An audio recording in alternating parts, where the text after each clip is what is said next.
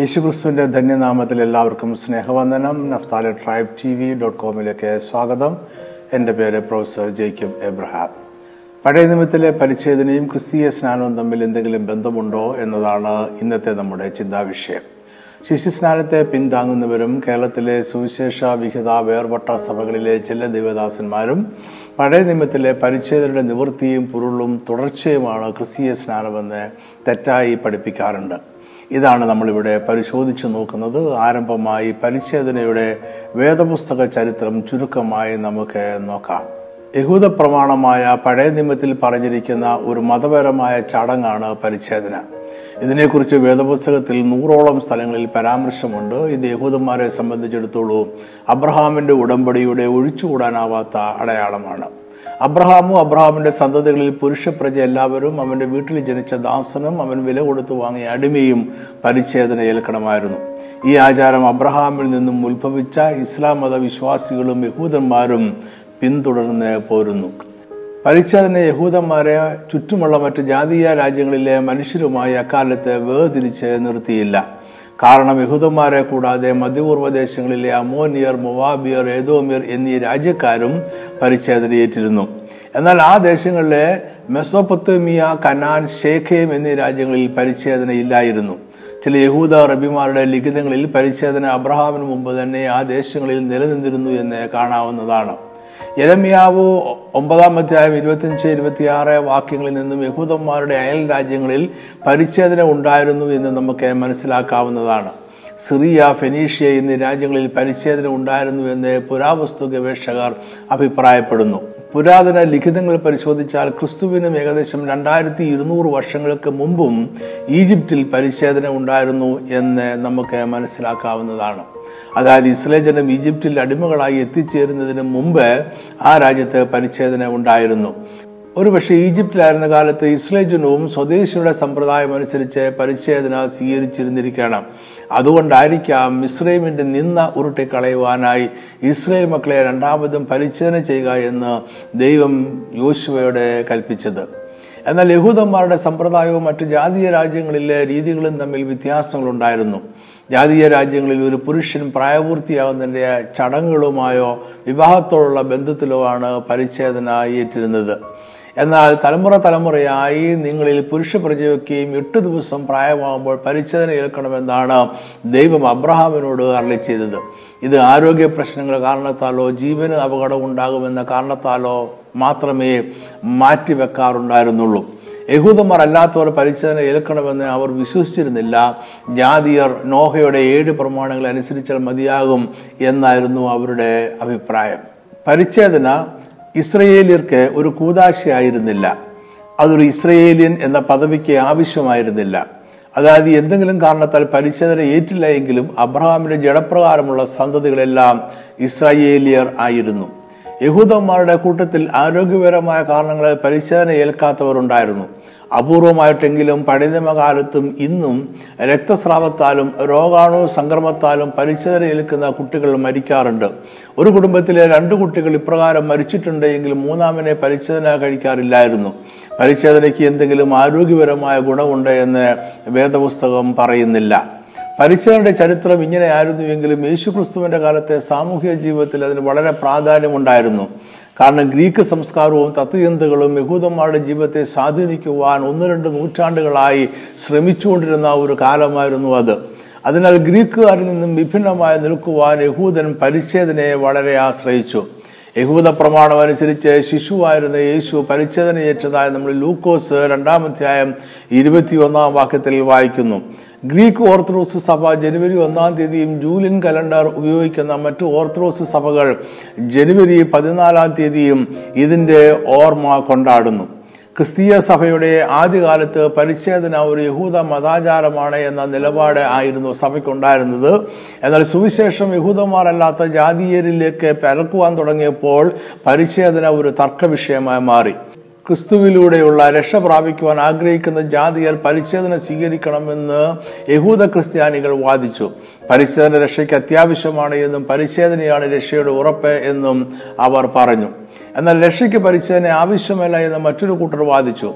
ജാതിയരിൽ നിന്നും രക്ഷ പ്രാപിച്ചവരുടെ മേൽ പരിശുദ്ധാത്മാവ് പകരപ്പെട്ടത് പരിശോധന കൂടാതെ തന്നെ രക്ഷ പ്രാപിക്കുവാൻ കഴിയുമെന്നതിന്റെ അടയാളമാണ് എന്ന് രണ്ടാമത്തെ കൂട്ടർ വിശ്വസിച്ചു. ഞാൻ നിങ്ങളുടെ മേൽ നിർമ്മല ജലം തളിക്കും നിങ്ങൾ നിർമ്മലരായിത്തീരും. ഞാൻ നിങ്ങൾക്ക് പുതിയൊരു ഹൃദയം തരും പുതിയൊരു ആത്മാവിനെ ഞാൻ നിങ്ങളുടെ ഉള്ളിലാക്കും. ഞാൻ എന്റെ ആത്മാവിനെ നിങ്ങളുടെ ഉള്ളിലാക്കി നിങ്ങളെ എന്റെ ചട്ടങ്ങളിൽ നടക്കുമാറാക്കും എന്നിങ്ങനെയുള്ള ഏസ്കൽ പ്രവാചകന്റെ വാക്കുകളുടെയും അതിനുശേഷമോ ഞാൻ സകല ജഡത്തിന്റെ മേലും എന്റെ ആത്മാവിനെ പകരം നിങ്ങളുടെ പുത്രന്മാരും പുത്രിമാരും പ്രവചിക്കും എന്നിങ്ങനെയുള്ള യോവേൽ പ്രവാചകന്റെ വാക്കുകളുടെയും നിവൃത്തിയാണ് ജാതിയിൽ നിന്നും രക്ഷ പ്രാപിക്കുന്നവരിൽ കാണുന്നത് എന്ന് അവർ ഉറപ്പിച്ച് പറഞ്ഞു. അതിനാൽ യെരുശലേമിൽ കൂടിയ ഒന്നാമത്തെ അപ്പോസ്റ്റലന്മാരുടെ കൗൺസിലിൽ സുദീർഘമായ ചർച്ചയുടെ അവസാനത്തിൽ ജാതിയിൽ നിന്നും രക്ഷ പ്രാപിച്ചു വരുന്നവർക്ക് പരിച്ഛേദന ആവശ്യമില്ല എന്ന് തീരുമാനിച്ചു. ഇവിടെ മുതലാണ് ക്രിസ്തീയ വിശ്വാസം യഹൂദ മതത്തിൽ നിന്നും വ്യത്യസ്തമാകുവാൻ തുടങ്ങിയത്. ഇന്ന് പരിച്ഛേദന യഹൂദ മതത്തിലും ഇസ്ലാം മതത്തിലും നിലവിലുണ്ട്. ഒപ്പം മറ്റു ചില പ്രാദേശിക ക്രൈസ്തവ വിഭാഗങ്ങളിലും ഈ ആചാരം പാലിക്കപ്പെടുന്നുണ്ട്. ആഫ്രിക്കയിലെ കോപ്റ്റിക് ഓർത്തഡോക്സ് സഭ എത്യോപ്യയിലെ ഓർത്തഡോക്സ് സഭ എറിട്രിയൻ ഓർത്തഡോക്സ് സഭ എന്നിവ ഉദാഹരണങ്ങൾ ആണ്. നമ്മൾ ഇതുവരെ ചിന്തിച്ചത് പരിച്ഛേദനയുടെ ഒരു ലഘു ചരിത്രമാണ്. ഇനി നമുക്ക് നമ്മുടെ വിഷയത്തിലേക്ക് കടക്കാം. ക്രിസ്തീയ സ്നാനം പരിച്ഛേദനയുടെ നിവൃത്തിയോ പൊരുളോ തുടർച്ചയോ ആണോ? ഒരു വാക്കോ ആശയമോ സംഭവമോ വെളിപ്പാടോ വേദപുസ്തകത്തിൽ ആദ്യമായി രേഖപ്പെടുത്തുന്ന അവസരത്തിലെ അതിന്റെ അർത്ഥത്തിന് വളരെ പ്രാധാന്യമുണ്ട്. വചന വ്യാഖ്യാന ശാസ്ത്രത്തിൽ ഇതിനെ ആദ്യ സൂചനയുടെ പ്രമാണം അല്ലെങ്കിൽ ലോ ഓഫ് ഫസ്റ്റ് മെൻഷൻ എന്നാണ് പറയുന്നത്. ഇത് പണ്ഡിതന്മാർ എല്ലാവരും അംഗീകരിക്കുകയും പിന്തുടരുകയും ചെയ്യുന്ന ഒരു വ്യാഖ്യാന പ്രമാണമാണ്. ഒരു കാര്യം ആദ്യമായി പറയുന്ന സന്ദർഭത്തിലെ അതിന്റെ അർത്ഥം വ്യക്തവും സുതാര്യവുമായിരിക്കും. അതിലാവശ്യമായ ആത്മീയ മർമ്മം അടങ്ങിയിരിക്കും.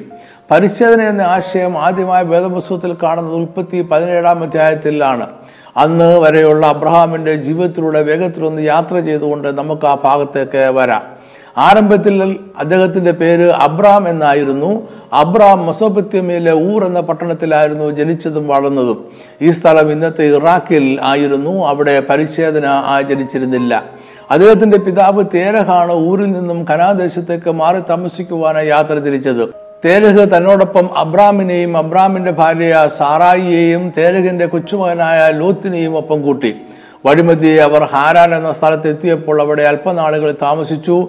നിർഭാഗ്യവശാൽ അവിടെ വെച്ച് ഇരുന്നൂറ്റി അഞ്ചാമത്തെ വയസ്സിൽ തേലഹയെ മരിച്ചു. തേലഹിന്റെ മരണശേഷം ഒരു പുതിയ ജനസമൂഹത്തെ സൃഷ്ടിക്കുവാനും അതിനായി കനാൻ എന്ന രാജ്യത്തേക്ക് യാത്ര തുടരുവാനും യഹോവയ ദൈവം അബ്രഹാമിനോട് അരളി ചെയ്തു.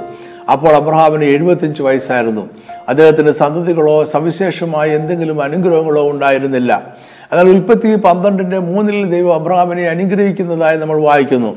നിന്നെ അനുഗ്രഹിക്കുന്നവരെ ഞാൻ അനുഗ്രഹിക്കും നിന്നെ ശമിക്കുന്നവരെ ഞാൻ ശമിക്കും നിന്നിൽ ഭൂമിയിലെ സകല വംശങ്ങളും അനുഗ്രഹിക്കപ്പെടും.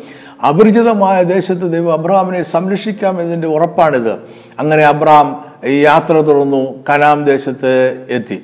ഉൽപ്പത്തി പതിനഞ്ചാമത്തെ ആയത്തിൽ മൃഗങ്ങളെ കൊന്ന് രക്തം ചൊരിഞ്ഞു ഇതേ ഉടമ്പടി ദൈവം വീണ്ടും പുതുക്കി. ദൈവവും അബ്രാമും തമ്മിലുള്ള ഈ ഉടമ്പടിയാണ് നമ്മൾ അബ്രഹാമിന്റെ ഉടമ്പടി എന്ന് വിളിക്കുന്നത്. ഉൽപ്പത്തി പതിനേഴിൽ ദൈവം അബ്രഹാമിന്റെ പേര് അബ്രഹാം എന്നും അദ്ദേഹത്തിന്റെ ഭാര്യ സാറായിയുടെ പേര് സാറ എന്നും ആക്കി മാറ്റുന്നു. ഇവിടെയാണ് ദൈവം ആദ്യമായി പരിച്ഛേദനയെ കുറിച്ച് പറയുന്നത്. ഉൽപ്പത്തി പതിനേഴിന്റെ പത്ത് പതിനൊന്ന് വാക്യങ്ങൾ. എനിക്കും നിങ്ങൾക്കും നിന്റെ ശേഷം നിന്റെ സന്തതിക്കും മധ്യയുള്ളതും നിങ്ങൾ പ്രമാണിക്കേണ്ടതുമായ എന്റെ നിയമം ആവിത്. നിങ്ങളിൽ പുരുഷ പ്രജയൊക്കെ പരിച്ഛേദന ഏൽക്കണം. നിങ്ങളുടെ അഗ്രചർമ്മം പരിച്ഛേദന ചെയ്യണം. അത് എനിക്കും നിങ്ങൾക്കും മധ്യയുള്ള നിയമത്തിന്റെ അടയാളം ആകും. വേദപുസ്തകത്തിൽ ആദ്യമായി പരിച്ഛേദനയെക്കുറിച്ച് പറയുന്നതും ഇവിടെയാണ്. തുടർന്ന് അബ്രഹാമിന്റെ സന്തതി പരമ്പരകളിൽ ജനിക്കുന്ന പുരുഷ പ്രജയെല്ലാം എട്ടു ദിവസം പ്രായമാകുമ്പോൾ പരിച്ഛേദന ഏൽക്കണമെന്നും അവരുടെ വീട്ടിൽ ജനിച്ച ദാസനും വിലയ്ക്ക് വാങ്ങിയ ദാസനും പരിച്ഛേദന ഏൽക്കണമെന്നും ദൈവം കൽപ്പിക്കുന്നു. പരിച്ഛേദന ഏൽക്കാത്തവരെ ഇസ്രായേൽ ജനത്തിൽ നിന്നും ഛേദിച്ചു കളയണമെന്നും ദൈവം കൽപ്പിച്ചു. അങ്ങനെ പരിച്ഛേദന അബ്രഹാമിന്റെ ഉടമ്പടിയുടെ ജഡത്തിലുള്ള അടയാളമായി മാറി പരിച്ഛേദന അബ്രഹാമിന്റെ ഉടമ്പടിയുടെ ഉറപ്പായി മാറി. അബ്രഹാമിന്റെയും തുടർന്ന് എല്ലാ ഇസ്ലജനത്തിന്റെയും ജനത്തിന്റെയും വീട്ടിലെ ദാസന്മാർ പരിച്ഛേദന ഏൽക്കണമെന്ന് കൽപ്പന ഉണ്ടായിരുന്നു എങ്കിലും ദാസന്മാർക്ക് അബ്രഹാമിന്റെ ഉടമ്പടിയിന്മേൽ അവകാശമുണ്ടായിരുന്നില്ല. ഉടമ്പടിയുടെ അവകാശികൾ അബ്രഹാമിന്റെ ജഡപ്രകാരമുള്ള സന്തതികൾ മാത്രമായിരുന്നു. അബ്രഹാമിന്റെ വിശ്വസ്തദാസനായ എലേസർ പോലും അബ്രഹാമിന്റെ ഉടമ്പടിയുടെ അവകാശിയായിരുന്നില്ല. അബ്രഹാമിന് സാറായുടെ ദാസിയിൽ ജനിച്ച മകൻ ഇസ്മായിലിനെ ദൈവം അനുഗ്രഹിച്ചുവെങ്കിലും അവൻ ഉടമ്പടിക്ക് അവകാശിയായില്ല. എന്ന് പറഞ്ഞാൽ പരിച്ഛേദന കൊണ്ട് മാത്രം ആരും അബ്രഹാമിന്റെ ഉടമ്പടി പ്രകാരമുള്ള അനുഗ്രഹങ്ങൾക്ക് അവകാശിയാകുന്നില്ല. അബ്രഹാമിന്റെ വാക്തത്വ സന്തതിയായ ഇസ്ഹാക്കിൽ നിന്നും ജനിച്ച സന്തതി പരമ്പരകൾ ഉടമ്പടി ഓർക്കുവാനും ഉറപ്പാക്കുവാനും മാത്രമേ പരിച്ഛേദന ഉപകരിച്ചുള്ളൂ. ഉൽപ്പത്തി പതിനഞ്ചിന്റെ ആറിൽ അബ്രഹാം നീതീകരിക്കപ്പെട്ടതിനെ കുറിച്ച് പറയുന്നു. അവൻ യഹോവയിൽ വിശ്വസിച്ചു അത് അവൻ അവന് നീതിയായി കണക്കിട്ടു. അതായത് അബ്രഹാം നീതീകരിക്കപ്പെട്ടത് പരിച്ഛേദന ഉൾപ്പെടെയുള്ള യാതൊരു പ്രവൃത്തികളാലുമല്ല വിശ്വാസം മൂലമാണ്. ഇത് അബ്രഹാമിന് എൺപത്തി ആറാമത്തെ വയസ്സിൽ ഇസ്മായിൽ ജനിക്കുന്നതിന് മുമ്പ് സംഭവിച്ചതാണ്. പരിശോധന ഏൽക്കുന്നതിനുള്ള ദൈവിക കൽപ്പന അബ്രഹാമിന് ലഭിക്കുന്നത് എൺപത്തി ഒമ്പതാമത്തെ വയസ്സിലാണ്. അതിന്റെ അർത്ഥം ദൈവിക നീതീകരണം ലഭിക്കുവാൻ അബ്രഹാമിന് പരിശോധന ആവശ്യമില്ലായിരുന്നു. വിശ്വാസത്താലാണ് അബ്രഹാമും അവന്റെ സന്തതികളും ഇന്ന് നമ്മളെല്ലാവരും നീതീകരിക്കപ്പെടുന്നത്. അബ്രഹാമും അവന്റെ പിന്തുടർച്ചയും പരിച്ഛേദനയും നൂറ്റാണ്ടുകൾ ആചരിച്ചു പോന്നു. എന്നാൽ മോശയുടെ ജീവിത ചരിത്രത്തിൽ നമ്മൾ വ്യത്യസ്തമായ ചില സംഭവങ്ങൾ കാണുന്നുണ്ട്. മോശ പരിച്ഛേദന ഏറ്റുന്നതിന്റെ യാതൊരു തെളിവുകളും വേദപുസ്തകത്തിൽ ലഭ്യമല്ല. അവൻ ജനിച്ചപ്പോൾ ജീവന് നേരെ ഉണ്ടായിരുന്ന ഭീഷണി കാരണം അവന്റെ അമ്മ അവനെ മൂന്ന് മാസം ഒളിപ്പിച്ചു വെച്ചു എന്ന് വേദപുസ്തകത്തിൽ നമ്മൾ വായിക്കുന്നു. ഈ സമയത്ത് അവന് യഹൂദ പ്രമാണപ്രകാരം പരിച്ഛേദന കഴിപ്പിക്കുവാൻ സാധ്യതയില്ല. എന്നാൽ അക്കാലത്ത് മിസ്രൈമിൽ പൊതുവെ പരിശോധന കഴിക്കുന്ന രീതി ഉണ്ടായിരുന്നതിനാൽ ഫർവോന കൊട്ടാരത്തിൽ എത്തിയ ശേഷം മോശയെ പരിശോധന കഴിപ്പിച്ചിരിക്കുവാൻ സാധ്യതയുണ്ട്. യഹൂദ റബിമാരുടെ പാരമ്പര്യമനുസരിച്ച് മോശ ജന്മനാൽ തന്നെ പരിശോധന ഉള്ളവനായിരുന്നു എന്നാൽ മോശ പരിശോധന ഏറ്റിരുന്നതായി വേദപുസ്തകത്തിൽ തെളിവുകളില്ല. മാത്രമല്ല മോശ പരിശോധന ഏറ്റിരുന്നാലും ഇല്ല എങ്കിലും അവൻ പരിച്ഛേദനെ ഗൗരവമായി കണ്ടിരുന്നില്ല എന്നതിന് തെളിവുകൾ ഉണ്ട്. പുറപ്പാട് നാലിന്റെ ഇരുപത്തിനാല് ഇരുപത്തിയാറ് വരെയുള്ള വാക്യങ്ങളിൽ നമ്മളൊരു പ്രത്യേക സംഭവം വായിക്കുന്നുണ്ട്. മോശം വിദ്യാനിലായിരുന്നപ്പോൾ ജനിച്ച ഗർഷോ മെരിയേസോർ എന്നീ രണ്ട് ആൺമക്കളെയോ അതിൽ ഒരുവനെയോ അവൻ പരിച്ഛേദന കഴിപ്പിച്ചിരുന്നില്ല. അതിനാലായിരിക്കാം മിദ്യാനിൽ നിന്നും മിശ്രമിലേക്കുള്ള വഴിമധ്യേ ദൈവം മോശയെ എതിരിട്ട് കൊല്ലുവാൻ ഭാവിച്ചു. അപ്പോൾ ഭയന്ന മിദ്യാന സ്ത്രീയായിരുന്ന മോശയുടെ ഭാര്യ സിപ്പോര ഒരു കൽക്കത്തി എടുത്തു തന്റെ മകന്റെ അഗ്രഹർമ്മം ഛേദിച്ചു അവന്റെ കാൽക്കലിട്ടു. നീ എനിക്ക് പരിച്ഛേദന നിമിത്തം രക്തമണവാളൻ എന്ന് പറഞ്ഞു. ഇവിടെ പരിച്ഛേദന അഗ്രചർമ്മം മുറിച്ചു മാറ്റുക എന്നതിനേക്കാൾ ഉപരി രക്തത്താലുള്ള അടയാളമായി മാറുകയാണ്. യഹൂദ പാരമ്പര്യപ്രകാരം അനുസരിച്ച് പരിച്ഛേദന സമയത്ത് കുറെ രക്തം പുറത്തേക്ക് ഒഴുക്കുക എന്നത് പ്രധാനമായിരുന്നു. അതിനാൽ മുറിവിൽ അമർത്തി രക്തം ഒഴുക്കുകയോ മുറിവിൽ നിന്നും രക്തം വായകൊണ്ട് മറ്റു മാർഗങ്ങൾ ഉപയോഗിച്ചോ വലിച്ചെടുക്കുകയോ ചെയ്യുമായിരുന്നു. പരിച്ഛേദന ഏറ്റവരെ പോലെ ജനിക്കുന്നവരുടെ അഗ്രചർമ്മത്തിൽ മുറിവുണ്ടാക്കി രക്തം പുറത്തേക്ക് ഒഴിക്കണം എന്നും റബിമാർ പഠിപ്പിച്ചിരുന്നു. പരിച്ഛേദനയെക്കുറിച്ചുള്ള അടുത്ത വേദഭാഗം പുറപ്പാട് പന്ത്രണ്ടിന്റെ നാൽപ്പത്തി മൂന്ന് മുതൽ അമ്പത് വരെയുള്ള വാക്യങ്ങളാണ്. ഇവിടെ നമ്മൾ വായിക്കുന്ന പെസഹയുടെ പ്രമാണങ്ങൾ ഇതെല്ലാമാണ്. പരിശോധനയില്ലാത്ത ഒരുത്തിനും അത് തിന്നരുത്. അന്യജാതിക്കാരനായ ഒരുത്തിനും അത് തിന്നരുത്. പരദേശിയും കൂലിക്കാരനും അത് തിന്നരുത്. എന്നാൽ ദ്രവ്യം കൊടുത്ത് വാങ്ങിയ ദാസന് ഒക്കെയും പരിച്ഛേദന ഏറ്റ ശേഷം അത് തിന്നാം. ഒരു അന്യജാതിക്കാരൻ നിന്നോടുകൂടെ പാർത്തി യഹോബയ്ക്ക് പെസക ആചരിക്കണമെങ്കിൽ അവന് ആണൊക്കെയും പരിച്ഛേദന ഏൽക്കണം. അതിന്റെ ശേഷം അത് ആചരിക്കേണ്ടതിന് അവന് അടുത്തു വരാം. അവൻ സ്വദേശിയെ പോലെ ആകും.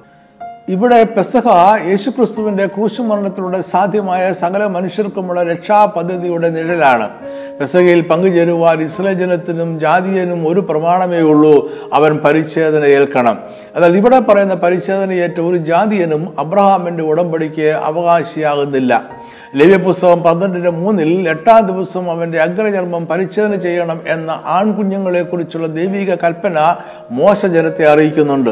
എന്നാൽ ഇസ്രേ ജനത്തിന്റെ മരുഭൂമി യാത്രയിൽ ഉടനീളം മോശ പരിച്ഛേദന ആചരിച്ചില്ല എന്ന് വേണം കരുതുവാൻ. യോശുവ അഞ്ചിന്റെ രണ്ടിൽ നമ്മളിങ്ങനെ വായിക്കുന്നു അക്കാലത്ത് യഹോവ യോശുവയോട് തീക്കല്ലുകൊണ്ട് കത്തി ഉണ്ടാക്കി ഇസ്രേ മക്കളെ രണ്ടാമതും പരിച്ഛേദന ചെയ്യുക എന്ന് കൽപ്പിച്ചു. ഈ വാക്യത്തിലെ രണ്ടാമതും പരിച്ഛേദന ചെയ്യുക എന്ന ഭാഗം പ്രത്യേകം ശ്രദ്ധിക്കുമല്ലോ ഈ പരിച്ഛേദനെ കുറിച്ച് യോശുവ വീണ്ടും പറയുന്നു പുറപ്പെട്ടു പോന്ന ജനത്തിലെല്ലാം പരിച്ഛേദന കഴിഞ്ഞിരുന്നുവെങ്കിലും മിശ്രമിൽ നിന്ന് പുറപ്പെട്ട ശേഷം മരുഭൂമിയിൽ വെച്ച് പ്രയാണത്തിൽ ജനിച്ചവരിൽ ആരെയും പരിച്ഛേദന ചെയ്തിരുന്നില്ല. അതിന്റെ അർത്ഥം മരുഭൂമി യാത്രയിൽ മോശ ഒരു ആൺകുഞ്ഞിനെ പോലും എട്ടാം നാൾ പരിശോധന ചെയ്തിരുന്നില്ല. യോശുവ അഞ്ചിന്റെ നാലിൽ നമ്മൾ വായിക്കുന്നു യോശുവ പരിശോധന ചെയ്യുവാനുള്ള കാരണമോ?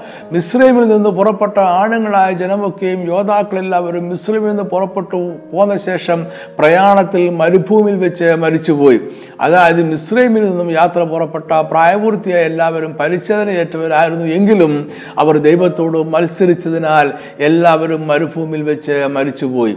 എന്നാൽ മരുഭൂമി യാത്ര മധ്യേ ജനിച്ചവർ കനാദേശത്ത് എത്തി എന്ന് പറയുമ്പോൾ അവർ ദൈവത്തോട് മത്സരിച്ചില്ല എന്ന് നമ്മൾ മനസ്സിലാക്കണം. അതായത് പരിച്ഛേദന ഏറ്റിരുന്നില്ല എങ്കിലും ദൈവത്തോട് മത്സരിക്കാത്ത ഹൃദയ പരിച്ഛേദന ഉള്ളവർ മരുഭൂ യാത്ര വിജയകരമായി പൂർത്തീകരിച്ചു.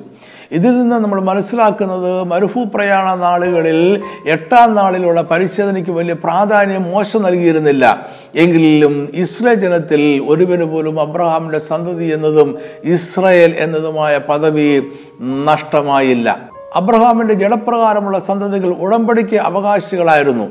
അബ്രഹാമിന്റെ ജഡപ്രകാരം ജനിച്ച എല്ലാ സന്തതിയും അവൻ പരിച്ഛേദന സ്വീകരിച്ചാലും ഇല്ലെങ്കിലും യഹൂദനായിരുന്നു. അങ്ങനെ ജഡപ്രകാരം പ്രവേശനം ലഭിക്കുന്ന ഒരു ഉടമ്പടിയുടെ ജഡത്തിലുള്ള അടയാളമായിരുന്നു പരിച്ഛേദന. അബ്രഹാമിന്റെ സന്തതി പരമ്പരയിൽ ജനിക്കുന്ന എല്ലാ ആൺപ്രജയും അവന്റെ ആത്മീയ ജീവിതം പരിഗണിക്കാതെ പരിച്ഛേദന ഏറ്റിരുന്നു. ജഡത്തിലുള്ള പരിച്ഛേദന ആത്മീയ ജീവിതത്തിന്റെയോ വീണ്ടും ജനനത്തിന്റെയോ രക്ഷയുടെയോ അടയാളമല്ലായിരുന്നു. അബ്രഹാമിന്റെ ഉടമ്പടിക്ക് ഭൗതികവും ആത്മീയവുമായ രണ്ട് തലങ്ങൾ ഉണ്ടായിരുന്നു. ദൈവം അബ്രഹാമിനെ ഭൗതികമായ സന്തതികളും അനുഗ്രഹങ്ങളും ദേശവും വാക്തത്വം ചെയ്തു. അബ്രഹാമും അവന്റെ സന്തതികളും ഭൗതികമായി തന്നെ അവയെല്ലാം അവകാശമാക്കി. ഇതോടൊപ്പം തന്നെ അബ്രഹാമിന്റെ ഉടമ്പടിയിൽ ആത്മീയ സന്തതികളും ആത്മീയ അനുഗ്രഹങ്ങളും ആത്മീയ ദേശവുമുണ്ട് അബ്രഹാമിന് ഉടമ്പടിയുടെ ആത്മീയ തലത്തെക്കുറിച്ച് നല്ല ബോധ്യമുണ്ടായിരുന്നു അതുകൊണ്ട് വിശ്വാസത്താൽ അവൻ വാക്തത്വ ദേശത്ത് ഒരു അന്യദേശത്ത് എന്ന പോലെ ചെന്ന് വാക്തത്വത്തിന് കൂട്ടവകാശികളായ ഇസ്ഹാക്കിനോടും യാക്കോവിനോടും കൂടെ കൂടാരങ്ങളിൽ പാർത്തുകൊണ്ട് ദൈവം ശില്പിയായി നിർമ്മിച്ചതും അടിസ്ഥാനങ്ങളുള്ളതുമായ നഗരത്തിനായി കാത്തിരുന്നു. പഴയ നിയമകാലത്തും പരിച്ഛേദനയും യഹൂദൻ എന്ന പദവിയും നീതീകരിക്കപ്പെടുവാൻ കാരണമായിരുന്നില്ല. അബ്രഹാമിന് ജഡത്തിലുള്ള പരിച്ഛേദനയ്ക്ക് കൽപ്പന നൽകിയത് ഏകദേശം എഴുന്നൂറ് വർഷങ്ങൾക്ക് ശേഷം ദൈവം മോശയിലൂടെ ഹൃദയത്തിലുള്ള പരിച്ഛേദനയെക്കുറിച്ച് അരളി ചെയ്തു. നമ്മൾ ആവർത്തന പുസ്തകം പത്തിന്റെ പതിനാറിൽ വായിക്കുന്നത് ഇങ്ങനെയാണ്. ആകയാൽ നിങ്ങൾ നിങ്ങളുടെ ഹൃദയത്തിന്റെ അഗ്രചർമ്മം പരിച്ഛേദന ചെയ്യുവീൻ. ഇനിമേൽ ദുശാഠ്യമുള്ളവരാകരുത്. ജഡത്തിൽ പരിച്ഛേദനയേറ്റവരായ ഇസ്ലാം ജനത്തോടാണ് നിങ്ങളുടെ ഹൃദയത്തിന്റെ അഗ്രചർമ്മം പരിച്ഛേദന ചെയ്യുവീൻ എന്ന ദൈവിക കൽപ്പന മോശ അറിയിക്കുന്നത്. അതായത് ജഡത്തിലെ പരിച്ഛേദന ഹൃദയത്തിന്റെ പരിച്ഛേദനയ്ക്ക് പകരമാകുന്നില്ല. ജഡത്തിലെ പരിച്ഛേദന ആത്മീയ പരിച്ഛേദനയ്ക്ക് പകരമാകുന്നില്ല. പരിച്ഛേദനയെക്കുറിച്ചുള്ള ഈ മർമ്മം യരമിയ പ്രവാചകനും പറയുന്നുണ്ട്. ഇസ്രായേലെ നീ മനം തിരിയുമെങ്കിൽ നീ എന്റെ അടുക്കിലേക്ക് മടങ്ങി വന്നുകൊള്ളുക എന്ന് യഹോവയുടെ അരുളപ്പാട് എന്ന് പറഞ്ഞുകൊണ്ടാണ് യരമിയാവ് നാലാം അധ്യായം ആരംഭിക്കുന്നത്. യരമിയാവ് നാലിന്റെ നാലിൽ ഇങ്ങനെയാണ് നമ്മൾ വായിക്കുന്നത്. യഹൂദ പുരുഷന്മാരും എരിശിലെ നിവാസികളുമായുള്ളവരെ നിങ്ങളുടെ ദുഷ്പ്രവൃത്തികൾ നിമിത്തം എന്റെ കോപം തീ പോലെ ജ്വലിച്ച് ആർക്കും കെടുത്തുകൂടാതെ വണ്ണം കത്താതിരിക്കേണ്ടതിന് നിങ്ങളെ തന്നെ യഹോവയ്ക്കായി പരിച്ഛേദന ചെയ്ത് നിങ്ങളുടെ ഹൃദയത്തിന്റെ അഗ്രചർമ്മം നീക്കിക്കളവീൻ. മോശ എണ്ണൂറ് വർഷങ്ങൾക്ക് മുമ്പ് ഉപയോഗിച്ച അതേ വാക്കുകൾ ഇരമ്യ പ്രവാചകൻ ഉപയോഗിക്കുകയാണ്. ഇസ്ലേ ജനത്തോട് മാനസാന്തരപ്പെടുവാൻ ദൈവം പ്രവാചകനിലൂടെ അരളി ചെയ്യുകയാണ്. ജഡത്തിലുള്ള പരിച്ഛേദനയും ഹൃദയത്തിന്റെ പരിച്ഛേദനയും വ്യത്യസ്തമാണ് എന്ന് വ്യക്തമാക്കുന്ന മറ്റൊരു വേദഭാഗമാണ് എരമിയ ഒമ്പതിന്റെ ഇരുപത്തിയഞ്ച് ഇരുപത്തിയാറ് വാക്യങ്ങൾ. ഇതാ മിശ്രയും യഹൂദ ഏതോം അമോനിയർ മോവാബ് തലയുടെ അരുകു പഠിക്കുന്ന മരുവാസികൾ എന്നിങ്ങനെ അഗ്രചർമ്മത്തോടു കൂടിയ സകല പരിച്ഛേദനക്കാരെയും ഞാൻ ശിക്ഷിപ്പാനുള്ള കാലം വരുന്നു. സകല ജാതികളും അഗ്രചർമ്മികളല്ലോ. എന്നാൽ ഇസ്ലേ ഗൃഹമൊക്കെയും ഹൃദയത്തിൽ അഗ്രചർമ്മികളാകുന്നു എന്ന് യഹോവയുടെ അരുളപ്പാട്. ഇവിടെ പ്രവാചകൻ അഗ്രചർമ്മത്തോടു കൂടിയ സകല പരിച്ഛേദനക്കാരുടെയും പട്ടിക പറയുകയാണ്. മിശ്രയും ഏതോം അമോനിയർ മോവാബ് എന്നിവരുടെ കൂട്ടത്തിൽ പ്രവാചകൻ യഹൂദയെയും ഉൾപ്പെടുത്തിയിരിക്കുന്നു. ഇസ്രയേൽ ഗൃഹമൊക്കെയും ഹൃദയത്തിൽ അഗ്രചർമ്മികളാവുന്നു എന്നുകൂടി അദ്ദേഹം കൂട്ടിച്ചേർക്കുന്നു. അതിന്റെ അർത്ഥം ജഡത്തിലെ പരിച്ഛേദനയും ഹൃദയത്തിന്റെ പരിച്ഛേദനയും വ്യത്യസ്തങ്ങളാണ്. ജഡത്തിൽ പരിച്ഛേദന ഏറ്റവരും ഹൃദയത്തിൽ പരിച്ഛേദന ഏൽക്കണം. പഴയ നിമിത്തിൽ ഹൃദയത്തിന്റെ പരിച്ഛേദന ആത്മീയ പരിച്ഛേദനയാണ്. അത് ദൈവത്തോടുള്ള അനുസരണക്കേടിൽ നിന്നുള്ള മാനസാന്തരമാണ്.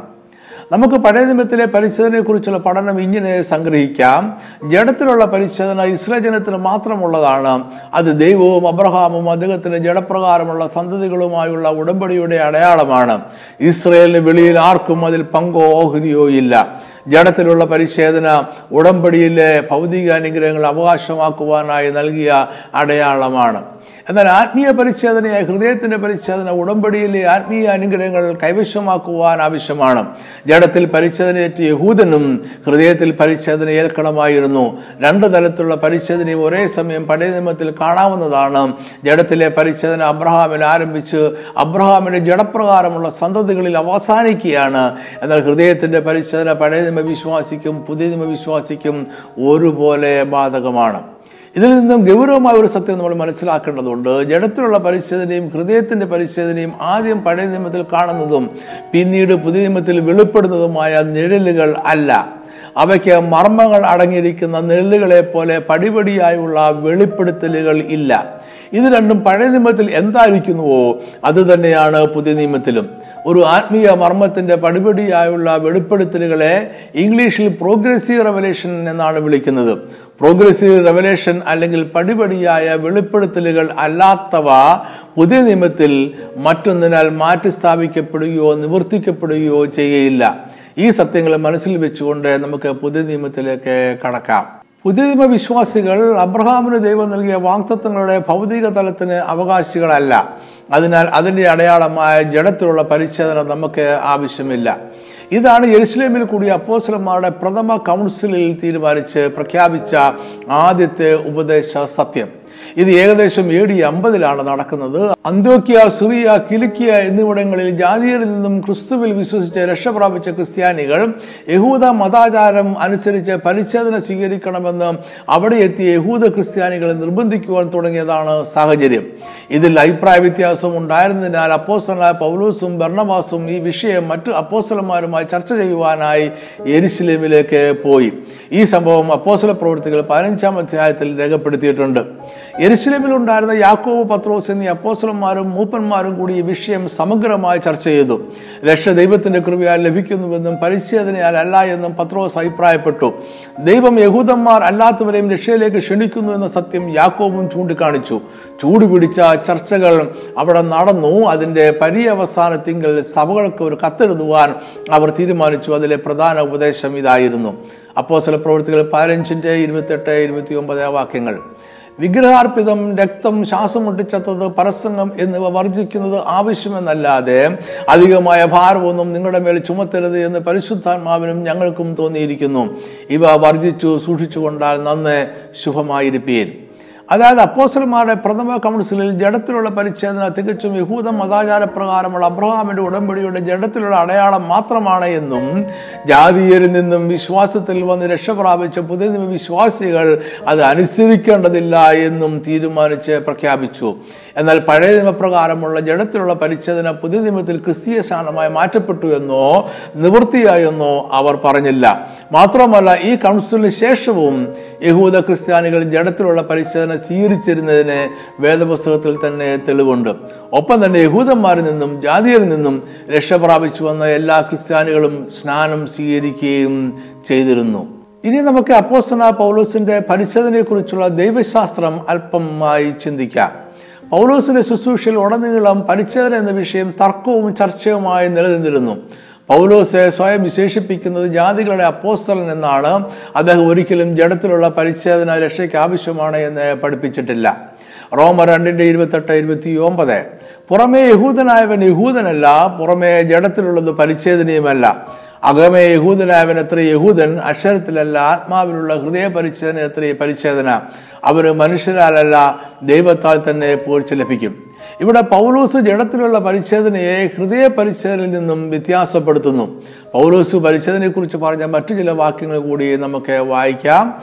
ഒന്ന് ഒരു റീഡിന്റെ പത്തൊമ്പത്. പരിച്ഛേദന ഒന്നുമില്ല അഗ്രചർമ്മവും ഒന്നുമില്ല. ദൈവകൽപ്പന പ്രമാണിക്കുന്നത്രേ കാര്യം. ഗലാത്തിൽ അഞ്ചിന്റെ ആറ്.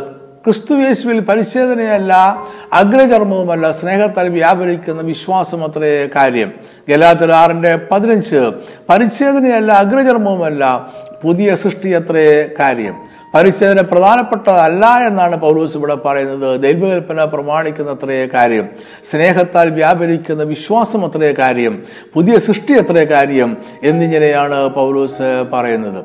എഫ് എസ് രണ്ടിന്റെ എട്ടിൽ നമ്മൾ വായിക്കുന്നു കൃപയാലല്ലോ നിങ്ങൾ വിശ്വാസം മൂലം രക്ഷിക്കപ്പെട്ടിരിക്കുന്നത്. അതിനും നിങ്ങൾ കാരണമല്ല ദൈവത്തിന്റെ ദാനമത്രയാകുന്നു അതിന്റെ അർത്ഥം നമുക്ക് രക്ഷ ലഭിച്ചിരിക്കുന്നത് ദൈവകൃപയാൽ വിശ്വാസം മൂലമാണ്. അതിൽ യാതൊരു പ്രവൃത്തികളും കാരണമാകുന്നില്ല യാതൊരു പ്രവൃത്തികളും ഉൾപ്പെടുന്നില്ല.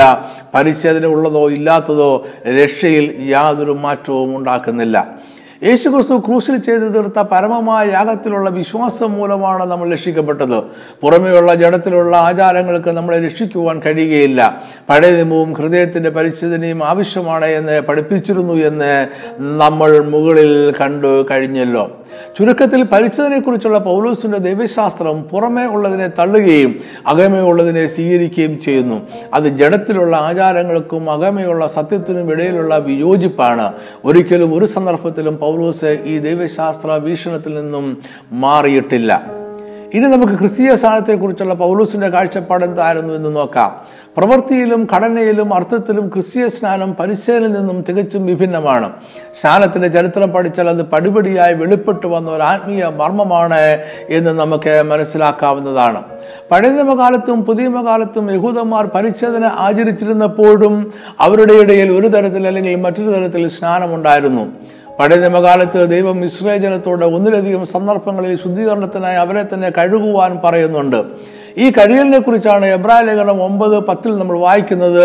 അവ ഭക്ഷ്യങ്ങൾ പാനീയങ്ങൾ വിവിധ സ്നാനങ്ങൾ എന്നിവയോടുകൂടെ ഗുണീകരണ കാലത്തോളം ചുമത്തിയിരുന്ന ജഡീക നിയമങ്ങൾ അത്രേ ഈ വാക്യത്തിൽ പൗലോസ് സ്നാനങ്ങൾ എന്ന് പറയുവാൻ ഉപയോഗിക്കുന്ന ഗ്രീക്ക് പദം ബെപ്തിസ്മോസ് എന്ന വാക്കാണ്.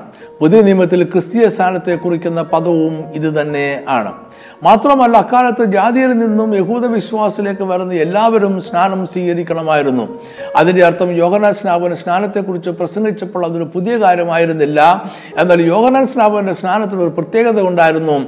അത് വെള്ളത്താലുള്ള ശരീരത്തിന്റെ കഴികൾ മാത്രമായിരുന്നില്ല. യോഗനാന്റെ സ്നാനം മാനസാന്തര സ്നാനം ആയിരുന്നു. യേശു യോഹന്നാൽ സ്നാനം സ്വീകരിച്ചുവെങ്കിലും തന്റെ പരസ്യ ശുശ്രൂഷ വേളയിൽ ഒരിക്കലും സ്നാനത്തെക്കുറിച്ച് പ്രസംഗിക്കുകയോ ആരെയെങ്കിലും സ്നാനപ്പെടുത്തുകയോ ചെയ്തിട്ടില്ല. എന്നാൽ യേശു ഉയർത്തെഴുന്നേറ്റിന് ശേഷം സ്വർഗാരോഹണത്തിന് മുമ്പേ ആകയാൽ നിങ്ങൾ പുറപ്പെട്ട് പിതാവിന്റെയും പുത്രന്റെയും പരിശുദ്ധാത്മാവിന്റെയും നാമത്തിൽ സ്നാനം കഴിപ്പിച്ചും ഞാൻ നിങ്ങളോട് കൽപ്പിച്ചതൊക്കെയും പ്രമാണിപ്പാൻ തക്കവണ്ണം ഉപദേശിച്ചും കൊണ്ട് സകല ജാതികളെയും ശിഷ്യരാക്കി കൊള്ളുവീൻ എന്ന് കൽപ്പന നൽകി. സ്നാനം എന്താണെന്നോ അതിന്റെ ആത്മീയ മർമ്മം എന്താണെന്നോ അതെങ്ങനെ ചെയ്യണമെന്നോ ഉള്ള യാതൊരു വിശദീകരണവും യേശു നൽകിയില്ല. അതിന്റെ അർത്ഥം അന്ന് നിലവിലുണ്ടായിരുന്നതും യേശു സ്വീകരിച്ചതുമായ സ്നാനത്തിന്റെ വഴിയെ ശിഷ്യന്മാർക്കും പോകാമെന്നാണ്. അത് വെള്ളത്തിൽ പൂർണമായും മുങ്ങിയുള്ള മാനസാന്തര സ്നാനമായിരുന്നു. എന്നാൽ പിന്നീട് അനേക ആത്മീയ മർമ്മങ്ങൾ ദൈവത്തിൽ നിന്നും വെളിപ്പാടിനാൽ പ്രാപിച്ച പൗലോസ് ക്രിസ്തീയ സ്നാനത്തിന്റെ ആത്മീയ മർമ്മം വെളിപ്പെടുത്തുകയും അതിനെ യഹൂദന്മാരുടെ വിവിധ സ്നാനങ്ങളിൽ നിന്നും വേർപെടുത്തുകയും ചെയ്തു.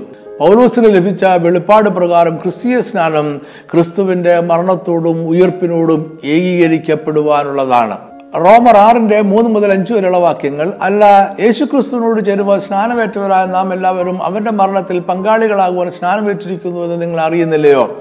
അങ്ങനെ നാം അവന്റെ മരണത്തിൽ പങ്കാളികളായി തീർന്ന സ്നാനത്താൽ അവനോടുകൂടെ കുഴിച്ചിടപ്പെട്ടു. ക്രിസ്തു മരിച്ചിട്ട് പിതാവിന്റെ മഹിമയാൽ ജീവിച്ചെഴുന്നേറ്റതുപോലെ നാമും ജീവന്റെ പുതുക്കത്തിൽ നടക്കേണ്ടതിന് തന്നെ. അവന്റെ മരണത്തിന്റെ സാദൃശ്യത്തോടും നാം ഏകീഭവിച്ചവരായെങ്കിൽ പുനരുദ്ധാനത്തിന്റെ സാദൃശ്യത്തോടും ഏകീഭവിക്കും. സ്നാനത്തിലൂടെ നമ്മൾ ക്രിസ്തുവിന്റെ മരണം അടക്കം ഉയർപ്പ് എന്നിവയോട് ഏകീഭവിക്കുന്നത് ക്രിസ്തു മരിച്ചിട്ട് പിതാവിന്റെ മഹിമയാൽ ജീവിച്ചിരുന്നിട്ടതുപോലെ നാമും ജീവന്റെ പുതുക്കത്തിൽ നടക്കേണ്ടതിന് തന്നെ. എന്ന് പൗലോസ് പറയുന്നു. അങ്ങനെ ക്രിസ്തീയ സ്നാനം ക്രിസ്തുവിനോട് കൂടെ ചേരുന്ന ഒരു അനുഭവമായി മാറുന്നു. ആദ്യ നൂറ്റാണ്ടിലെ സഭയ്ക്ക് രക്ഷയും സ്നാനവും ഒരേ കാലയളവിൽ നടക്കുന്ന രണ്ട് കാര്യങ്ങളാണ്. അതായത് രക്ഷിക്കപ്പെട്ടു കഴിഞ്ഞ് സ്നാനപ്പെടാതിരിക്കുക എന്ന രീതി അന്നില്ലായിരുന്നു. രക്ഷിക്കപ്പെട്ട എല്ലാവരും ഉടൻ തന്നെ സ്നാനപ്പെട്ടു. അതുകൊണ്ട് അവർ രക്ഷയെയും സ്നാനത്തെയും കുറിച്ച് ഒന്നായി ഒരേ സംഭവം എന്നതുപോലെ സംസാരിച്ചു. എന്നാൽ ക്രിസ്തീയ സ്നാനം രക്ഷയുടെ ഭാഗമല്ല എന്നും പൗലോസ് വ്യക്തമായി പറയുന്നുണ്ട്. നമ്മൾ രക്ഷിക്കപ്പെട്ടപ്പോൾ നമ്മുടെ ഉള്ളിൽ എന്ത് സംഭവിച്ചു എന്നതിന്റെ പരസ്യമായി ഏറ്റുപറച്ചിലാണ് ക്രിസ്തീയ സ്നാനം. സ്നാനം ആരെയും രക്ഷിക്കുന്നില്ല. നമ്മൾ പാപം സംബന്ധിച്ച് മരിച്ചുവെന്നും ക്രിസ്തുവിൽ ഒരു പുതിയ ജീവിതത്തിലേക്ക് ഉയർത്തെഴുന്നിട്ടിരിക്കുന്നു എന്നുമാണ് സ്നാനം അർത്ഥമാക്കുന്നത്. അകമേ സംഭവിച്ചു കഴിഞ്ഞ ഒരു രൂപാന്തരത്തിന്റെ പുറമേയുള്ള സാക്ഷ്യമാണ് സ്നാനം. സ്നാനം കൊണ്ട് നമ്മുടെ ശരീരത്തിൽ യാതൊരു മാറ്റവും സംഭവിക്കുന്നില്ല. സ്നാനം പുതിയ ഉടമ്പടിയിൽ പ്രവേശിക്കുവാനുള്ള മാർഗമല്ല. പുതിയ ഉടമ്പടി ഹൃദയത്തിന്റെ പരിസരാൽ മാത്രമേ അവകാശമാക്കുവാൻ കഴിയുള്ളൂ ക്രിസ്തീയ സ്നാനം ഒരു വിശ്വാസിയുടെ ജഡത്തിലോ ആത്മാവിലോ ഉള്ള അടയാളമല്ല. ഹൃദയത്തിന്റെ പരിച്ഛേദനയാണ് വീണ്ടും ജന്മം പ്രാപിച്ച വിശ്വാസിയുടെ അടയാളം. പുതിയ ഉടമ്പടിയുടെ അടയാളം ജഡത്തിലല്ല ഹൃദയത്തിലാണ്. ഈ പഠനം അവസാനിപ്പിക്കുന്നതിന് മുമ്പ് ജഡത്തിലുള്ള പരിച്ഛേദനയുടെ തുടർച്ചയും പകരവുമാണ് ക്രിസ്തീയ സ്നാനം എന്നതിനാൽ ശിശുസ്നാനം ശരിയാണ് എന്ന് വാദിക്കുന്നവർ ഉദ്ധരിക്കുന്ന ഒരു വാക്യം കൂടി വായിക്കുവാൻ ഞാൻ ആഗ്രഹിക്കുന്നു. ജഡത്തിലുള്ള പരിച്ഛേദനയും ഹൃദയത്തിന്റെ പരിച്ഛേദനയും രണ്ടാണ് എന്ന് നമ്മൾ കണ്ടു കഴിഞ്ഞു. ഇവ രണ്ടും ഒരേ സമയം ഒരു വ്യക്തിയുടെ ജീവിതത്തിൽ ആവശ്യമാണ് എന്ന് പഴയ നിയമത്തിൽ ദൈവം കൽപ്പിച്ചിട്ടുണ്ട്. ഈ രണ്ടു വിധത്തിലുള്ള പരിച്ഛേദനയും പടിപടിയായി വെളിപ്പെട്ടു വരുന്ന ആത്മീയ മർമ്മങ്ങളല്ല എന്നതിനാൽ അവയ്ക്ക് പുതിയ നിയമത്തിൽ മറ്റൊന്നിനാൽ മാറ്റമോ നിവൃത്തിയോ പൂർത്തീകരണമോ സാധ്യമല്ല. ഈ രണ്ട് പരിശോധനകളും അതേ ഘടനയിലും രൂപത്തിലും അർത്ഥത്തിലും പുതിയ കാലത്തും യഹൂദന്മാരുടെ ഇടയിൽ നിലനിന്നിരുന്നു. പരിച്ഛേദനയും ശിശുസ്നാനവും തുടർച്ചയാണ് എന്ന് വാദിക്കുന്നവർ ഉദ്ധരിക്കുന്ന വാക്യം ഇതാണ് കൊലോസിയർ രണ്ടാമധ്യായം പതിനൊന്ന് പന്ത്രണ്ട് വാക്യങ്ങൾ. അവനിൽ നിങ്ങൾക്ക് ക്രിസ്തുവിന്റെ പരിച്ഛേദനയാൽ ജഡശരീരം ഉരിഞ്ഞു കളഞ്ഞതിനാൽ തന്നെ കൈകൊണ്ടല്ലാത്ത പരിച്ഛേദന ലഭിച്ചു. സ്നാനത്തിൽ നിങ്ങൾ അവനോടുകൂടി അടക്കപ്പെടുകയും അവനെ മരിച്ചവരുടെ ഇടയിൽ നിന്ന് ഉയർത്തെഴുന്നേൽപ്പിച്ച ദൈവത്തിന്റെ വ്യാപാര ശക്തിയിലുള്ള വിശ്വാസത്താൽ അവനോടുകൂടെ നിങ്ങളും ഉയർത്തെഴുന്നേൽക്കുകയും ചെയ്തു. എബ്രായർക്ക് എഴുതിയ ലേഖനത്തിന് ശേഷമാണ് കൊലോസിയർക്ക് എഴുതിയ ലേഖനം എഴുതപ്പെട്ടത് എന്ന് വേദപണ്ഡിതന്മാർ വിശ്വസിക്കുന്നു. അങ്ങനെയാണെങ്കിൽ കൊലോസിയർ രണ്ടിന്റെ പന്ത്രണ്ടാണ് വേദപുസ്തകത്തിൽ സ്നാനത്തെക്കുറിച്ചുള്ള അവസാനത്തെ പരാമർശം. പരിച്ഛേദനയെക്കുറിച്ചുള്ള അവസാനത്തെ പരാമർശം കൊലോസിയർ രണ്ടിന്റെ പതിനൊന്നാണ്. പരിച്ഛേദന സ്നാനവും ഒരു വേദഭാഗത്തെ ഒരുമിച്ച് പരാമർശിക്കപ്പെടുന്നതും ഇവിടെ മാത്രം ആണ്. എന്നാൽ ശ്രദ്ധയോടെ വായിച്ചാൽ പഴയ നിയമത്തിലെ ജഡത്തിലെ പരിച്ഛേദനയെ കുറിച്ചല്ല പൗലോസ് ഇവിടെ പറയുന്നത് എന്ന് മനസ്സിലാക്കുവാൻ കഴിയും. പൗലോസ് അബ്രഹാം അബ്രഹാമിന്റെ പരിശോധനയെ കുറിച്ചല്ല ഇവിടെ പറയുന്നത്. കാരണം അത് കൈകൊണ്ടുള്ള പരിച്ഛേദനയായിരുന്നു. പൗലോസ് പറയുന്നതാകട്ടെ കൈകൊണ്ടല്ലാത്ത പരിശോധനയെ കുറിച്ചാണ് അത് പാപത്തിന് ജഡശരീരം ഉരിഞ്ഞു കളഞ്ഞു. അതായത് ഈ വാക്യത്തിന്റെ ലളിതമായ അർത്ഥം ഇതാണ്. നമ്മൾ പാപത്തിന്റെ ജഡശരീരം ഉരിഞ്ഞു കളഞ്ഞതിനാൽ നമുക്ക് കൈകൊണ്ടല്ലാത്ത ക്രിസ്തുവിന്റെ പരിച്ഛേദന ലഭിച്ചിരിക്കുന്നു. കൈകൊണ്ടല്ലാത്ത ക്രിസ്തുവിന്റെ പരിച്ഛേദന ആത്മീയമായ അനുഭവമാണ്. അത് സ്നാനത്തിന് മുമ്പ് നിർബന്ധമായും സംഭവിക്കേണ്ടതാണ്. ഫിലിപ്പിയർ മൂന്നിന്റെ രണ്ടേ മൂന്ന് വാക്യങ്ങളിൽ പൗലോസ് ഇത് കൂടുതൽ വ്യക്തമാക്കുന്നുണ്ട്. നായ്ക്കളെ സൂക്ഷിപ്പീൻ ആകാത്ത വേലക്കാരെ സൂക്ഷിപ്പീൻ വിച്ഛേദനക്കാരെ സൂക്ഷിപ്പീൻ. നാമല്ലോ പരിച്ഛേദനക്കാർ ദൈവത്തിന്റെ ആത്മാവ് കൊണ്ട് ആരാധിക്കുകയും ക്രിസ്തുവേശുവിൽ പ്രശംസിക്കുകയും ജഡത്തിൽ ആശ്രയിക്കാതിരിക്കുകയും ചെയ്യുന്ന നാം തന്നെ. ഒന്ന് രണ്ട് കാര്യങ്ങൾ കൂടി പറഞ്ഞുകൊണ്ട് ഈ പഠനം ഇവിടെ അവസാനിപ്പിക്കുവാൻ ഞാൻ ആഗ്രഹിക്കുന്നു. കർത്താവ് തന്റെ ശിഷ്യന്മാരെ ഏൽപ്പിച്ച ശ്രേഷ്ഠ ദൗത്യത്തിൽ സുവിശേഷം അറിയിക്കുക സ്നാനപ്പെടുത്തുക അവരെ ശിഷ്യന്മാർ ആക്കുക എന്നീ കാര്യങ്ങളാണ് ഉള്ളത്. അവിടെ യേശു ജഡത്തിലുള്ള പരിസ്ഥിതിയെ കുറിച്ച് യാതൊന്നും പറയുന്നില്ല. യേശു സ്ഥാപിച്ച പുതിയ ഉടമ്പടിയിലേക്കുള്ള പ്രവേശനം ആത്മീയ മാർഗത്തിലൂടെ മാത്രമേ സാധ്യമാകൂ. അബ്രഹാമിൽ ആരംഭിച്ച ജഡത്തിലുള്ള പരിശോധന അബ്രഹാമിന്റെ ജഡപ്രകാരമുള്ള സന്തതികളായ യഹൂദരിൽ അവസാനിക്കുന്നു. പുതിയ ഉടമ്പടി ആവശ്യപ്പെടുന്നത് ഹൃദയത്തിന്റെ പരിച്ഛേദനയാണ്. ജഡത്തിലുള്ള പരിച്ഛേദനയും ഹൃദയത്തിന്റെ പരിച്ഛേദനയും സ്നാനവും ഒരേ ആത്മീയ മർമ്മം അർത്ഥമാക്കുന്നില്ല. ക്രിസ്തീയ സ്നാനത്തിന് ഹൃദയത്തിന്റെ പരിച്ഛേദന ആവശ്യമാണ്. എന്നാൽ സ്നാനത്തിന് അതിൽ കൂടുതൽ ആത്മീയ മർമ്മമുണ്ട്. സ്നാനം മരണം അടക്കം ഉയർപ്പ് എന്നിവയാണ്. ഹൃദയ പരിശോധന പരിശുദ്ധാത്മാവിന്റെ പ്രവൃത്തിയാണ്. അതായത് ഒരു മനുഷ്യനും പുതിയ നിയമ ഉടമ്പടി പ്രകാരം ദൈവവുമായ ഒരു ബന്ധത്തിൽ പ്രവേശിക്കുന്നത് മതാചാരം പ്രകാരം ജഡത്തിലുള്ള കർമ്മങ്ങൾ മുഖാന്തരമല്ല അവന്റെ ഹൃദയത്തിൽ വരുത്തുന്ന രൂപാന്തരം മൂലമാണ്. അതിന്റെ അർത്ഥം സ്നാനം ഉൾപ്പെടെയുള്ള യാതൊരു പ്രവൃത്തിയും രക്ഷയോ ദൈവരാജ്യത്തെയോ അവകാശമാക്കുവാൻ മൂലകാരണമായി തീരില്ല. ജഡത്തിലുള്ള പരിച്ഛേദനയും ഹൃദയ പരിച്ഛേദനയും സ്നാനവും ഒരേ സമയത്ത് പഴയ നിയമകാലത്തും പുതിയ നിയമകാലത്തും യഹൂദന്മാരുടെ ഇടയിൽ നിലനിന്നിരുന്നു എന്നതിന് ദൈവജനത്തിലും ചരിത്രത്തിലും തെളിവുകളുണ്ട്. നമ്മൾ മുമ്പ് കണ്ടതുപോലെ യേശുലിമിൽ കൂടി അപ്പോസ്വലന്മാരുടെയും മൂപ്പന്മാരുടെയും ആദ്യ യോഗത്തിൽ ജാതിയിൽ നിന്നും ക്രിസ്തീയ വിശ്വാസത്തിലേക്ക് വരുന്നവർക്ക് പരിച്ഛേദന ആവശ്യമല്ല എന്ന് തീരുമാനിക്കുകയുണ്ടായി. ഈ യോഗത്തിന് തൊട്ടു ശേഷം അപ്പോസ്വലായ പൗലോസ് തിമത്യോസിനെ പരിശോധന കഴിപ്പിക്കുന്നതായും നമ്മൾ വായിക്കുന്നു. തിമത്യോസിന്റെ പിതാവ് ഗ്രീക്കുകാരനും അമ്മ യഹൂദ സ്ത്രീയും ആയിരുന്നു എന്നതിനാൽ പ്രമാണപ്രകാരം അവൻ യഹൂദൻ ആയിരുന്നു. അവർ യഹൂദന്മാരുടെ സുവിശേഷം അറിയിക്കുവാൻ ആഗ്രഹിച്ചതിനാൽ തിമത്യോസ് പരിശോധന ഏൽക്കാതിരുന്നാൽ യഹൂദന്മാർ അവനെ സ്വീകരിക്കുകയില്ല എന്ന് പൗലോസിന് തോന്നി. എന്നാൽ ഗലാത്തിയ രണ്ടിന്റെ മൂന്നിൽ എന്റെ കൂടെയുള്ള തീത്തോസ് യവനൻ എങ്കിലും പരിശോധന ഏൽപ്പാൻ അവനെ ആരും നിർബന്ധിച്ചില്ല എന്ന് പൗലൂസ് പറയുന്നു. ജഡത്തിലുള്ള പരിശോധന സ്നാനത്തിന്റെ മുൻകുറിയാണെന്നോ സ്നാനം ജഡത്തിലുള്ള പരിശോധനയെ മാറ്റിയെന്നോ നിവർത്തിച്ചെന്നോ ഒന്നാം നൂറ്റാണ്ടിൽ ആരും അഭിപ്രായപ്പെട്ടിട്ടില്ല. അന്നത്തെ തർക്കവിഷയം രക്ഷിക്കപ്പെടുവാൻ പരിശോധന ആവശ്യമാണോ അല്ലയോ എന്നുള്ളതായിരുന്നു. അതിനുള്ള മറുപടി പൗലൂസ് വിശദമായി പറയുന്നത് നമ്മൾ വിവരിച്ച് കഴിഞ്ഞുവല്ലോ. ഈ പഠനം ഇവിടെ അവസാനിപ്പിക്കട്ടെ. അതിനു മുമ്പ് ഒരു കാര്യം കൂടി നിങ്ങളെ ഓർപ്പിക്കട്ടെ. എല്ലാ മാസവും ഒന്നാമത്തെയും മൂന്നാമത്തെയും ശനിയാഴ്ച വേട്ട അഞ്ച് മണിക്ക് പവർ വിഷൻ ടി വിയിൽ ഞാൻ ദൈവജനം പങ്കുവെക്കുന്നുണ്ട്. ദൈവജനം ഗൗരവമായി പഠിക്കുവാൻ ആഗ്രഹിക്കുന്നവർ മറക്കാതെ കാണുക. മറ്റുള്ളവരും കൂടെ പറയുക. ഈ സന്ദേശം കേട്ടതിനും കണ്ടതിനും വളരെ നന്ദി. ദൈവം നിങ്ങളെ എല്ലാവരെയും സമൃദ്ധമായി അനുഗ്രഹിക്കട്ടെ. ആമേൻ.